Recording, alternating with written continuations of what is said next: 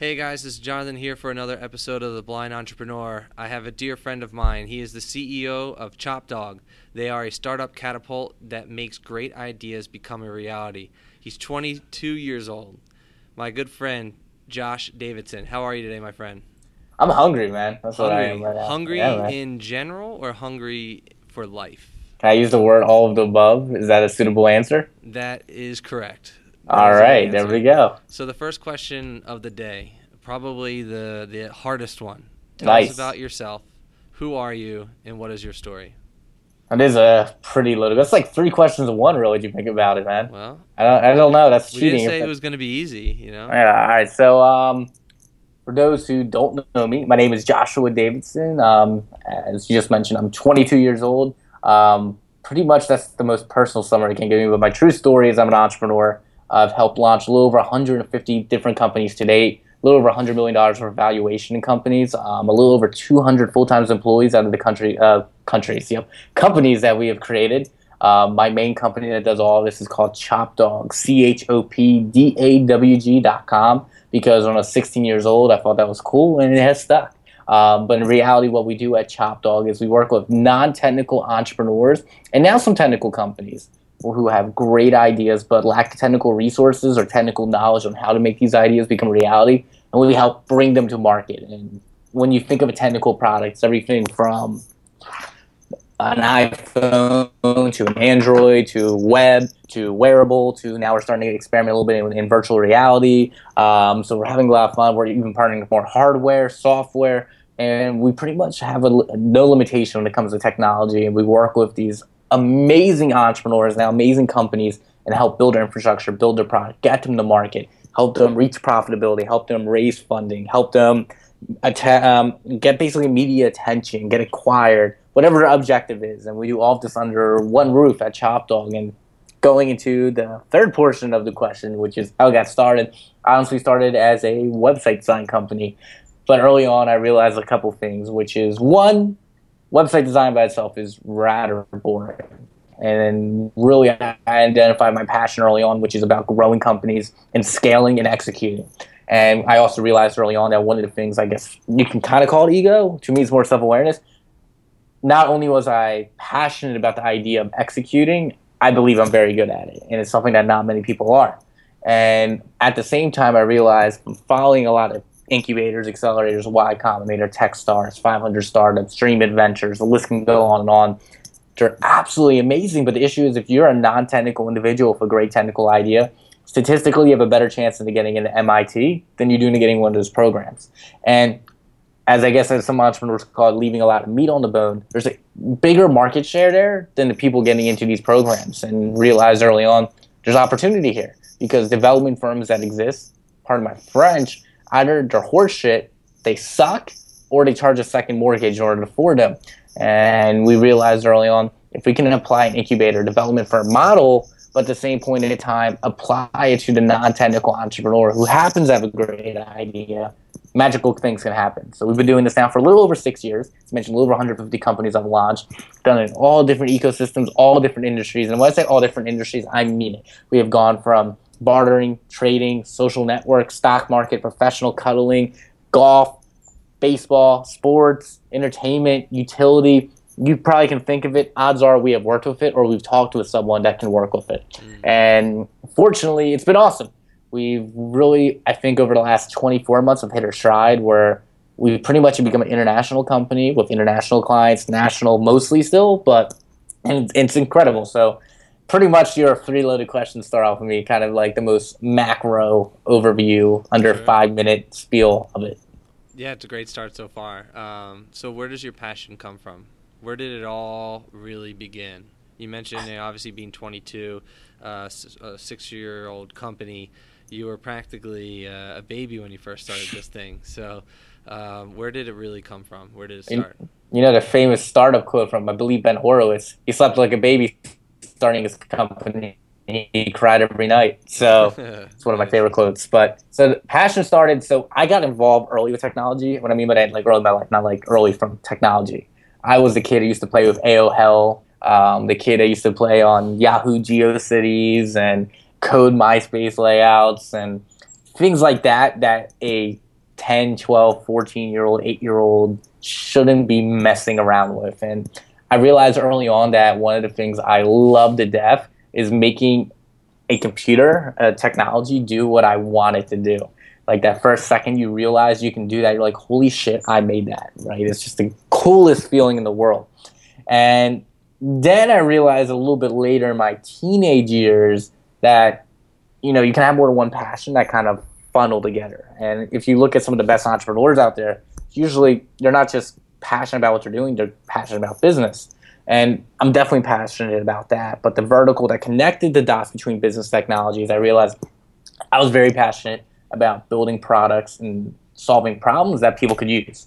And as a kid, I made a few websites, sold a couple of them. One of my favorite stories is I made a fan site to a local theme park that I grew up to called Six Flags Great Adventure that ended up getting a lot of attention from Six Flags. And I was 14 years old, hanging out with like the park president and corporate of Six Flags and getting more traffic than their main website was getting. And that's a lot of influential power to a main corporation publicly listed on the New York Stock Exchange, right? Um, so I had a lot of fun as a kid, and um, you know that kind of united in my final passion, which was to business, which was I realized, I guess maybe part of it's ego filling. I, I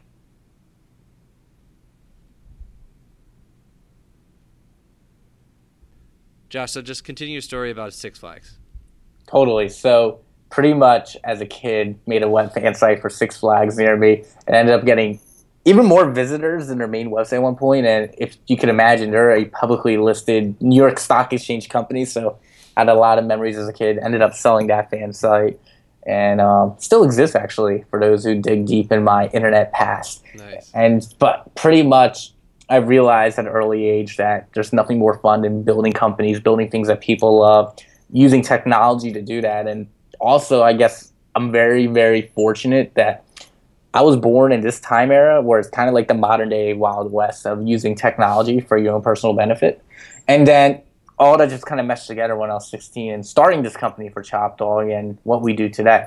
Mm. So tell me a little bit about the very early of uh, beginning of Chop Dawg. What were some of the struggles that you had in the very early beginning of your career?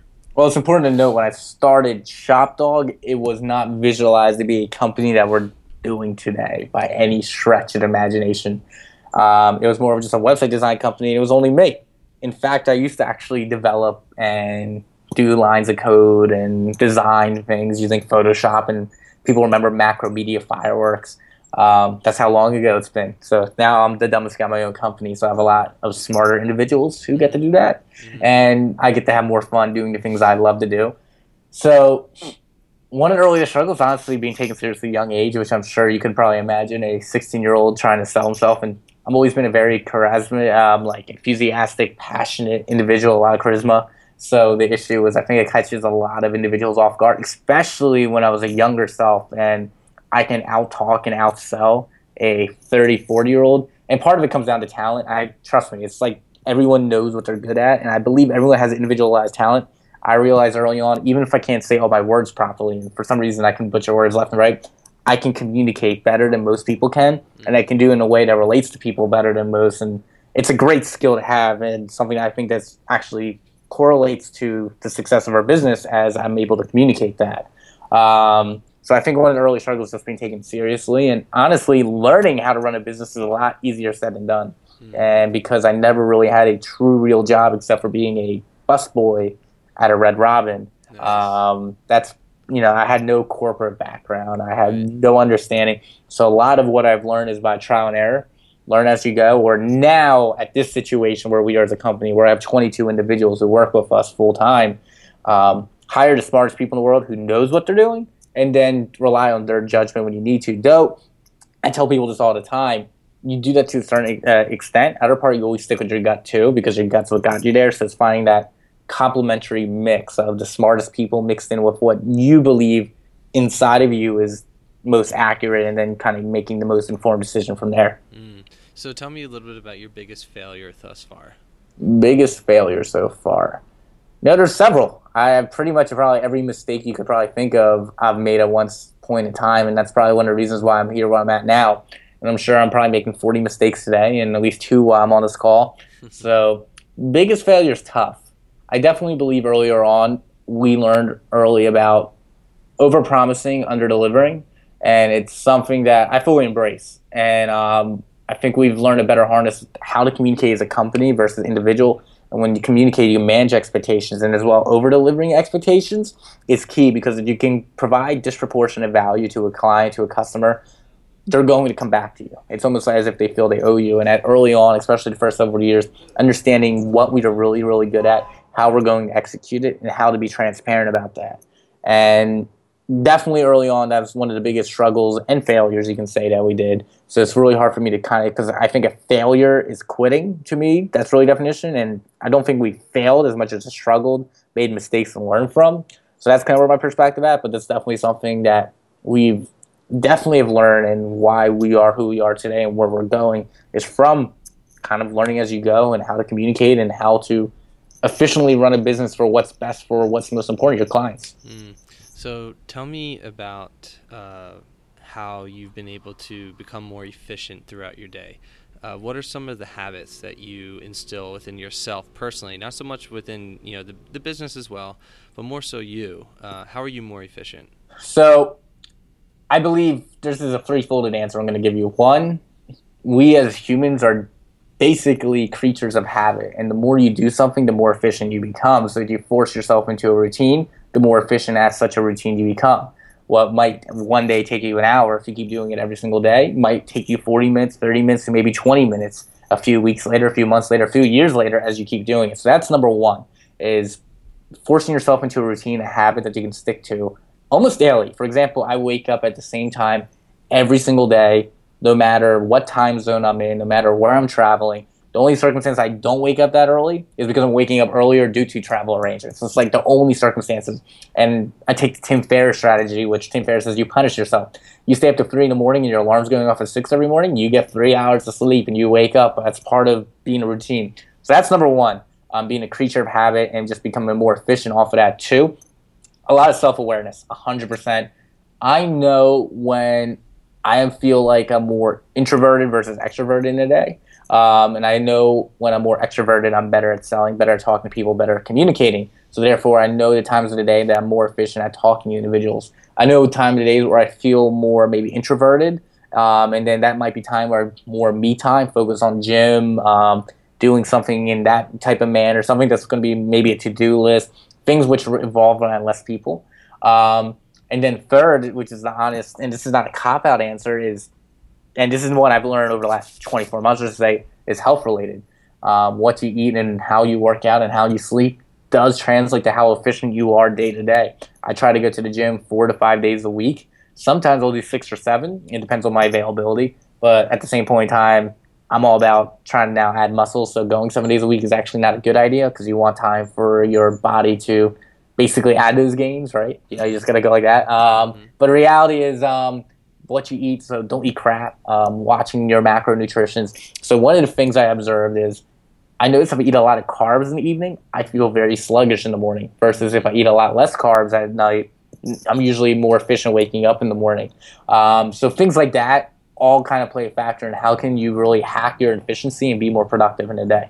Gotcha. So, what are some of the resources that you use every single day that you can't live without?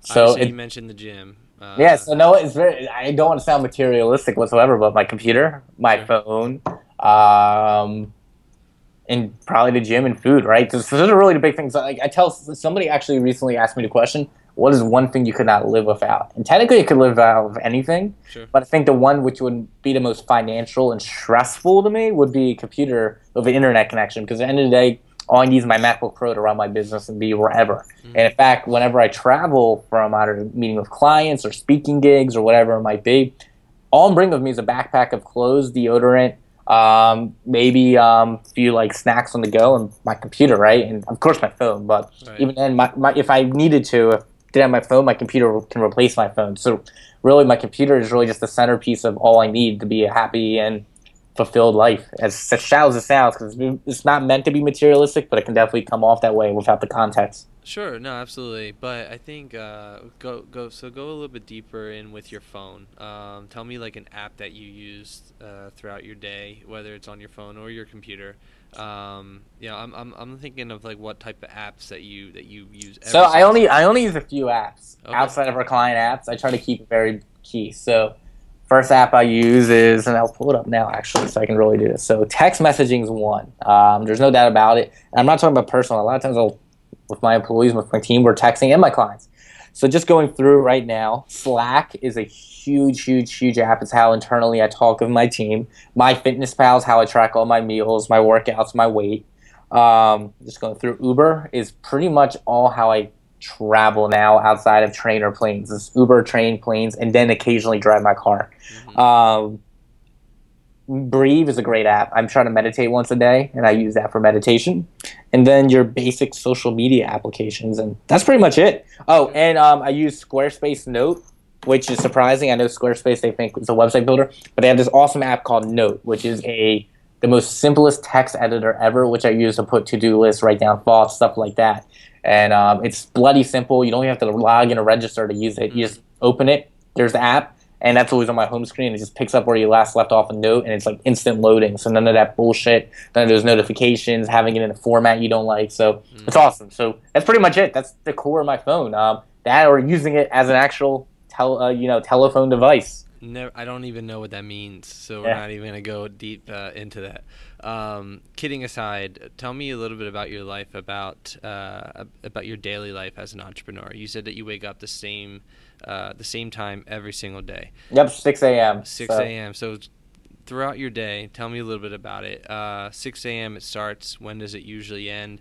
You know, when do you go to the gym? When do you eat? When do you talk to clients? So to answer your question, when I go to the gym, the honest answer is when I have time to go to the gym. Mhm. So I'll try to schedule time in the day, but sometimes it'll be the first thing when I wake up. Sometimes last thing before I go to bed. Sometimes in the middle of the day. Maybe I didn't book up my whole schedule of meetings. I have time in the middle of the day. In fact, that's the time I most prefer because I'm most energetic. And daylight, for whatever reason, gives me more energy. So I just it's it's just great to get out of the way. Um, so, but pretty much it's kind of 6 a.m. Wake up. The first hour is kind of meditate, shower, eat breakfast, catch up on missed messages and tweets, answer emails, and then it's usually at the work. Usually my first meeting's at 8 o'clock every single morning, talking to the team. 9 o'clock starting with clients. I'll be on with clients till about noon. Then from usually about noon till about like 6, 7, 8 o'clock at night, um, I'll be talking to potential clients. Then usually from about 7 o'clock to around 10 o'clock, I'm usually doing things like this interviews, media, um, working on blog posts, any form of content. And then again, gym time might be in the early in the morning before meetings start, or it might be after this time. Mhm. Um, and that's pretty much day to day. When on a normal day, travel days obviously is different. Everything's thrown out the window, but other than that, it's kind of like the classic wake up to fall asleep grind kind of format. Mm. Do you believe that there is a formula uh, in order to become successful? Yes, 100%. I believe a talent is a great asset, but not needed. So some of the greatest people I know, I can tell you right now, don't have the talent to do what they're doing, but they work better and harder and smarter than anyone else. In fact, one of the things I've observed the most and respect the most is I work incredibly hard. In fact, one of the things I think I pride myself on is telling people I know for a fact if I'm dedicated to it, I'll work my ass off harder than anybody else on the planet on whatever my mind's made up on. But sometimes I don't work the smartest. And I see people who can work smart do what I can produce results in in half the time. And part of my job as a CEO and just part of bettering myself is working smarter. And that's not suggest I don't work smart at all. In fact, I talk to you about efficiency and productivity, and it's a huge deal to me. In fact, I'm willing to bet right now my output is triple what my output was this time last year with the same amount of hours, same time allocation. But there's always room to improve, and that's one of my goals. So, and I'd rather be the person that works smart and not hard but I'm the person that will work hard. So if you can apply working hard to the working smart algorithm, as you can call it, right, formula, and I can produce 10x what an average individual can do in a day, therefore I'm 10x better than the person next to me, next to my competitor, next to anyone. No one will be able to keep up. And that's one of the secrets to really the most successful people I know and really what, don't want to use the word motivates because that's not what motivates me, but adds to the drive of just being better personally, business, professional, whatever it might be. Okay. So you you uh, when you said your quote earlier, you kind of cut off. But tell me your favorite quote again. What was my favorite quote again? What It was was about uh, sleeping like a baby. Oh yeah, so one of my favorite quotes. There you go. So it's uh, Ben Horowitz quote when you're an early stage company, which is that when he started his first company, um, he slept like a baby. He cried every single night. Hmm. Is that your? You said that's one of your favorite quotes. One Do of my have a favorite quote? I know I do. Well, I have a few, so I'm trying to think one that sticks out. One that sticks out right now, just because I reread it again recently, was um, who said it? I can't remember. It might be Reid Hoffman. It's basically people who have Plan Bs um, typically will never get Plan A done because they have a fallback in Plan B. Mm. And I'm definitely paraphrasing it terribly, but it's pretty much a close saying, "Do not have a Plan B because you're going to you have a fallback, therefore you have a comfort zone. Only have a Plan A and make Plan A happen." And nice. it's pretty much one of the mantras I live by, and people know is that I don't. If whatever my mind's made up on, it's going to happen, hmm and um, if it doesn't happen, it just doesn't exist in my vocabulary. In fact, I rather I think I probably would die than not have one of my goals accomplished. Right. And I think that's what separates me from maybe the average entrepreneur and the type of mindset I think the best of the best has is that you know you gotta you gotta be all in. You gotta Sure. gotta be hundred percent in. Fifty Cent said it best: "Get rich or die trying." Right. And there you go. So uh, this is the uh, second to last question, and the blind entrepreneur is an individual that that wants to be an entrepreneur but doesn't necessarily know how to execute their strategies. They have this false ideology that you know because they quit their job and become an entrepreneur that they could become billionaires or millionaires or whatever it may be. Um, what are three pieces of advice that you'd give to an entrepreneur today uh, if they're uh, when they're starting out? Well, I'll use Jack Dorsey's first quote as number one, which is that it took him eight years to be an overnight success. Mhm. So the people that think they're going to get rich, it's if that's your motivating. So here's the thing. So it kind it kind of circles back to our earlier conversation, which is number one. It's actually perfectly okay if some of your goals are I want to be rich, I want to be my own boss, I don't want to work nine to five, you know, whatever you want to fill you up your ego. Uh, that's actually okay. In fact, I'm willing to bet every entrepreneur you ever meet will have some of those goals in there. But the issue is, and I can go completely off topic about how people vilify that, and it shouldn't be the case. But the thing is, when the going gets tough, when you're in the grind, those aren't the things that are going to be your crunch. What is going to be is your purpose, why you're doing what you're doing. For example, what drives me is twofolded, which is I love helping entrepreneurs with amazing ideas, and I love bringing ideas to life. And this just goes hand in hand, and that drives me. So when the going gets tough, if you're not sold on your purpose, why you exist, it doesn't matter what those other goals are. Those aren't those aren't a clutch. They won't hold you, but these will. These won't break no matter how much it gets tough. So I think that's number one. Um, number two is that if you're going in and think you're going to be rich tomorrow, unless you're doing a Ponzi scheme, it's not going to happen. And I don't recommend a Ponzi scheme. Um, in fact, one of the things I don't often share most about people is the first three years maybe made combined thirty thousand dollars after a profit in three years. Like that's not all right. I shouldn't say that shit, but that's pretty pathetic compared to the amount of hours I'm putting in compared to what if I just did a normal job, right? Hey, but it's your life though. Yeah, it, I mean, it, the dividends didn't start paying off till later, and even now, right now, this is something I'm very proud of. Is this past year, I actually took a zero dollar paycheck from my company. We invested all of it back in. Um, fortunately, I have speaking gigs, things like that on the side, which do allow me to finance a livelihood, and those things are okay because I'm not really going to reinvest in that. That's kind of more automated. I love it, but it's more of a side hobby that kind of allows me to sustain. But because of that, I can allocate more back in my business. Therefore, I can get more return out of it. For example, we've already quadruply. That's definitely not a word. I just said quadruple our our growth of all of last year so far, and it's November, and our fourth quarter historically has always been our biggest quarter. In fact, last year, half of our revenue came from just the fourth quarter. So if you followed a trend, we're going to be sixfold minimum of what we were last year. And that's astounding. And um, part of it I know is because we do invest almost every single dollar we get back into our team members, um, better infrastructure, into advertising, into ways to get our word out there. And we're doing amazing things right now. So it's kind of understanding how that works. And three, this is actually something I'm very, very, very lucky about. I started entrepreneurship at a time where I think I had the least amount of stress in my life, right? High school student, and just out early, age. I don't have a wife. I don't have kids. Um, honestly, my bills are very minimal. I, li- I pay apartment rent, I pay for car, insurance, health, things like that maybe that's it, right? I don't have mouths to feed. No one depends on me but me uh, personally. Company's a different story. Um, you know, I take that very seriously, but when it comes to personal, it's probably the least point in my life I'll ever have this least amount of responsibilities because, you know, 10 years from now, I could be married, have three kids, have a mortgage, things like that, where right now shit hits the fan as worse as it would be. And I'll take it probably most personal to my team and my clients, but I would, could always fall back to my parents. As embarrassing would be, it is what it is. Mhm. Versus the circumstances 10, 20 years from now, it could be absolutely terrifying, daunting. So, you know, especially those younger individuals, there's there's no better time than the present. Even then, I know older individuals who talk to me all the time say the same thing. You know, it's better to, to live a life giving it all than asking yourself at the end, what is, what if? So it's kind of the way to look at it. Yeah, sure, absolutely. And so, so the last question is my personal favorite. Um, so imagine you just had the worst day of your life. Uh, you're extremely down in the dumps. You're you're on the point of, of depression, and uh, you need to pick me up.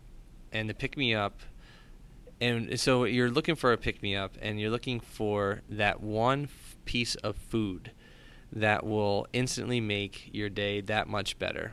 Where are you going? What are you eating? And how is it uh, So- impacting your so life? This question is very easy because I love food. So it's probably any form of food. Sure. But um, all right, it could be any of the following. It could be sushi. It could be a cheesesteak. Anywhere in the city is awesome. It could be a sketch burger. I mean, that the place is the bomb. Um, trying to think of one like true novelty food. My mom's chicken marsala is the shit. So I would totally, totally rock eating chicken marsala. Any of those. Honest, honestly, it's very difficult for me. Like to have a bad food and I eat actually very basic food because I'm like on a modified paleo diet when I'm at home. So I kind of break off paleo when I eat out, and then when I'm home, it's only paleo based stuff. So honestly, anything. So food's an easy pick me up. Cool. Well, Josh, thank you so much for your time thus far. Um, basically, if you just want to tell us a little bit about how people can find you, uh, and how people can reach out to you and, and be a part of your uh, your brand. Cool. So personally, twitter.com slash Das Joshua, D A S Joshua, kind of like Das Boot, but Joshua. Facebook.com slash Das Joshua, Instagram.com slash Das Joshua, LinkedIn.com slash Das Joshua, Snapchat username is Das Joshua, or you can go to chopdawg.com, C H O P D A W G.com, or if you can't spell, or you can spell, depending on definition, go to C H O P dot dog, D O G, chop.dog. Nice. Cool, Josh. Well, appreciate your time, man. Thanks for everything. Thanks, Best man. of luck.